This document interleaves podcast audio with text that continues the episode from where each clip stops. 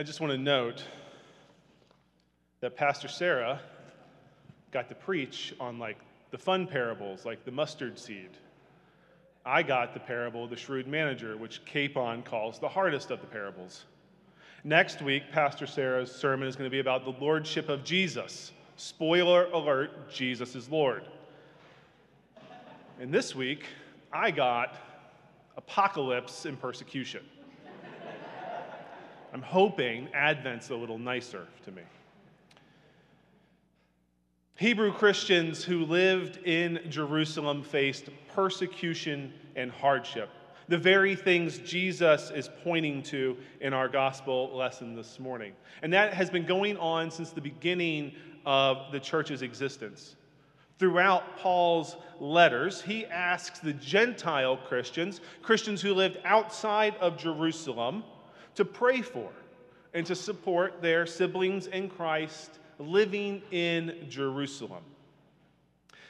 It can be difficult for Christians in the United States to imagine persecution and trials because of our faith. The very things that Debbie read for us from our scripture lesson.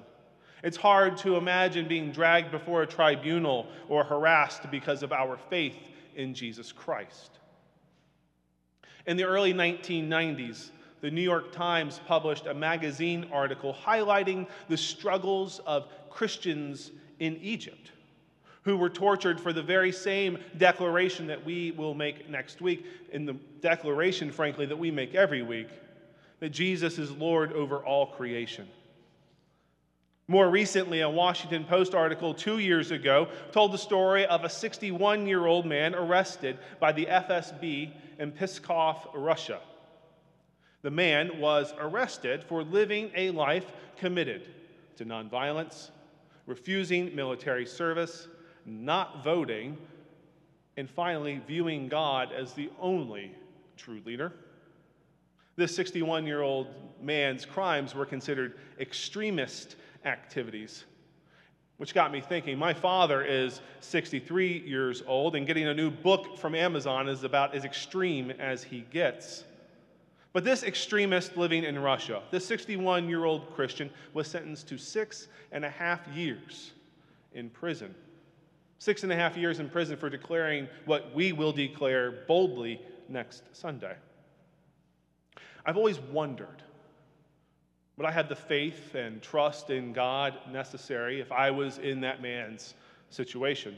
I mean, I seem tough and courageous, I know, but I worry that my courage would fail and fall given torturous conditions that many Christians around the world face. According to the Cato Institute, last year, roughly 5,600 Christians were murdered. More than 6,000 were detained or imprisoned, and another 4,000 were kidnapped in their workplace. In addition to more than 5,000 churches and other religious facilities being destroyed. Persecution, disenfranchisement, arrest, torture, and even death is what Christians around the world have experienced since the time of Jesus Christ. Jesus said to them, The nations will rise against nation and kingdom against kingdom. There will be earthquakes, and in various places, famines and plagues, and there will be dreadful portents and great signs from heaven. But before all this occurs, you will be arrested, and they will persecute you they will hand you over to the synagogues and prisons, and you will be brought before kings and governors because of my name. This will be your opportunity to testify. You will be betrayed by even your parents and brothers, by relatives and family and friends, and some will be put to death. You will be hated because of my name. With these words, Jesus is preparing his disciples for a time of testing, a time when the evil of our world will align against them personally and as his followers and as people of God. He's preparing us today. Our gospel lesson is not a feel good metaphor or what if prop- proposition. Jesus promises his disciples that the days of darkness are ahead of them. Jesus tells his disciples that following him will not be easy. And for us, Christians living in the suburbs, within the safe confines of a mainline denomination, we forget that Jesus tells his disciples that they will have to carry a cross to follow him. Discipleship, Jesus tells his followers, comes with a cost. Evil, according to Jesus, is coming our way. Evil at the hands of those who raise themselves above God with an agenda that runs contrary to the lordship of Christ and the kingdom of God. At the hands of people like Herod, who built the temple that the disciples were distracted by when they walked in to hear Jesus teach. Jesus said that would tumble down. The days will come when not one stone will be left upon another, all will be thrown down. Apocalyptic or end of the world talk within the church makes most of us in the main line squirm in our pews.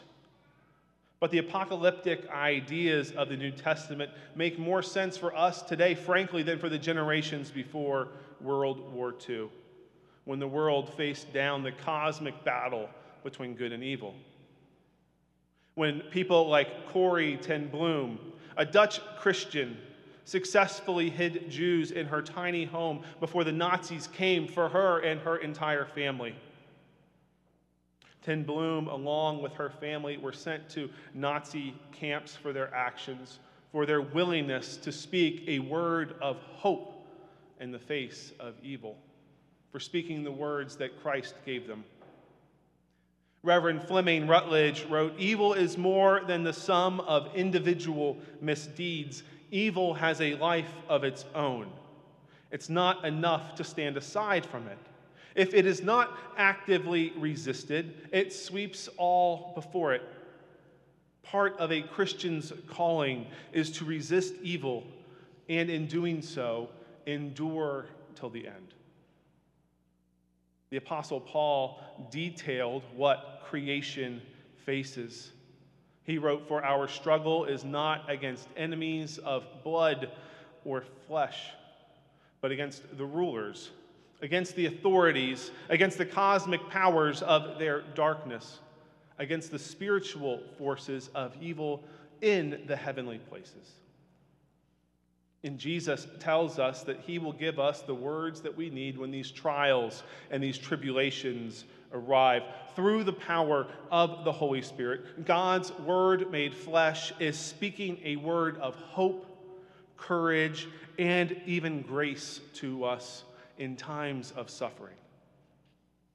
The rise of Nazi Germany brought apocalyptic theology back into the church, reminding us that no matter how hard we try to hide, evil is going to find us.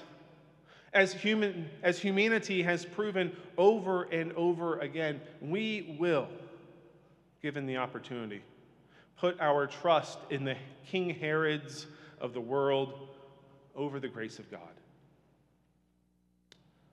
The rise of Christian nationalism in the United States, predominantly within white churches, proves Paul, Fleming, and more importantly, Jesus' point. And we cannot ignore this rise, no matter how far it seems from the safe confines of Arlington, Virginia. To be clear, the misguided grievances of Christian nationalists is not persecution. Being told that you cannot force children to pray in schools, or that a nation's identity is more than religious propaganda and bad theology mixed together, is not religious persecution. For the past two Wednesday evenings, a group from Mount Olivet has been immersing themselves in the work of Christian mystic and preacher Howard Thurman. This past Wednesday evening, Thurman had a word to speak to us, a word from God.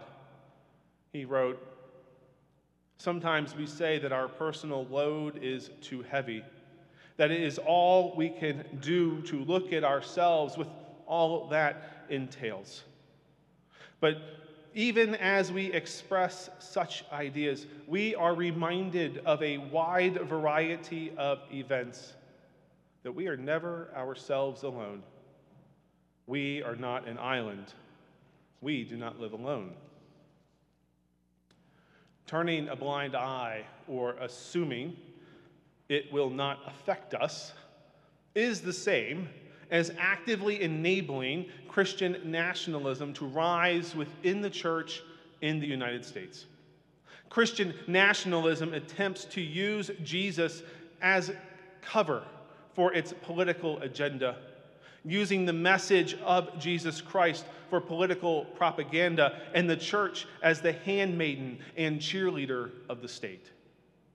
Christian nationalism attempts to take us to use Jesus as cover, cover for its political agenda, and use the message of Christ for political propaganda. This is not a red or blue state issue. Christian nationalism is a theological heresy that the church must address. There will be trials and tribulations, and it will seem like the world around us is falling apart. And there might be a time when we are brought before the authorities to account for our own extremist activities, feeding the hungry, being with the sick and the dying, proclaiming Jesus' lordship. But make no mistake, telling the story of Jesus Christ, talking about the grace of God that is available to all people right now, that God loves them just where they are, regardless of who they are. That is an extremist activity. But the trials and tribulations faced by the church also require us to proclaim the Word of God unapologetically. And Christian nationalism is the exact opposite of the good news announced in the Jordan River by John the Baptist, taught by Christ, and proclaimed by the church for centuries. Violence, exclusion, and hatred instead of mercy, compassion, and grace. The church, us, we have a word to speak in the face of rising Christian nationalism and all of the bigotry that comes with it. And the one through whom all of creation has been saved has a word for us. Paul wrote to the church in Rome, a church facing its own persecutions, that faith comes from what is heard, and what is heard comes through the word of Jesus Christ. And that word tells us that evil does not get the last word. The light of Jesus Christ shines brighter than any of the shiny distractions of Herod's temple 2,000 years ago or today, because all of creation is God's dwelling place. So live with the knowledge that we have a word to speak. Sometimes that word will require us to actually speak. That word may require us to put our feet into action. That word might make Thanksgiving a bit more uncomfortable for some of us. And that word is that death, destruction, and evil will not last. Christ has promised to set the world right. Christ promises that that work has begun through us, the church, no matter how flawed or lost we become. Jesus is Lord, and we are not. He has come, and he will come again. Amen.